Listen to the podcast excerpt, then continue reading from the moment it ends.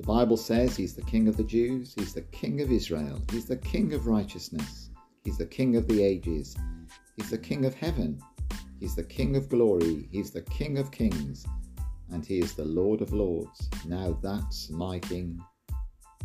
David says the heavens declare the glory of God, and the firmament shows his handiwork. No means of measure can define his limitless love.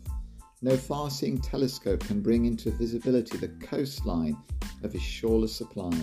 No barriers can hinder him from pouring out his blessing. He's enduringly strong. He's entirely sincere. He's eternally steadfast. He's immortally graceful. He's imperially powerful. He's impartially merciful. That's my King. He's God's Son. He's the sinner's Saviour. He's the centrepiece of civilization. He stands alone in himself. He's august, he's unique, he's unparalleled, he's unprecedented, he's supreme, he's preeminent. He's the loftiest idea in literature, he's the highest personality in philosophy, he's the supreme problem in higher criticism, he's the fundamental doctrine in true theology, he's the cardinal necessity of spiritual religion. That's my king.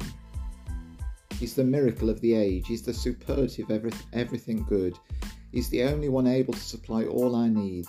He supplies strength for the weak. He's available for the tempted and the tired. He sympathizes and he saves. He guards and he guides. He heals the sick. He cleansed the lepers.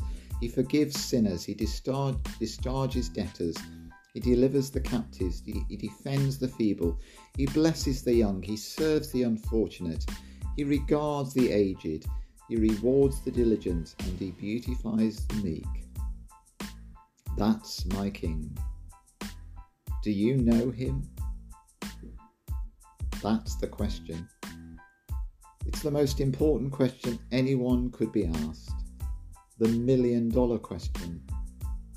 And how we answer it has eternal implications as well as personal, present ones. Jesus doesn't want us just to know about him. He wants us to know him, to experience him.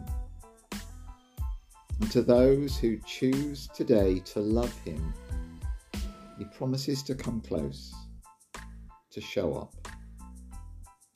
I don't know about you, but I certainly need to experience that reality.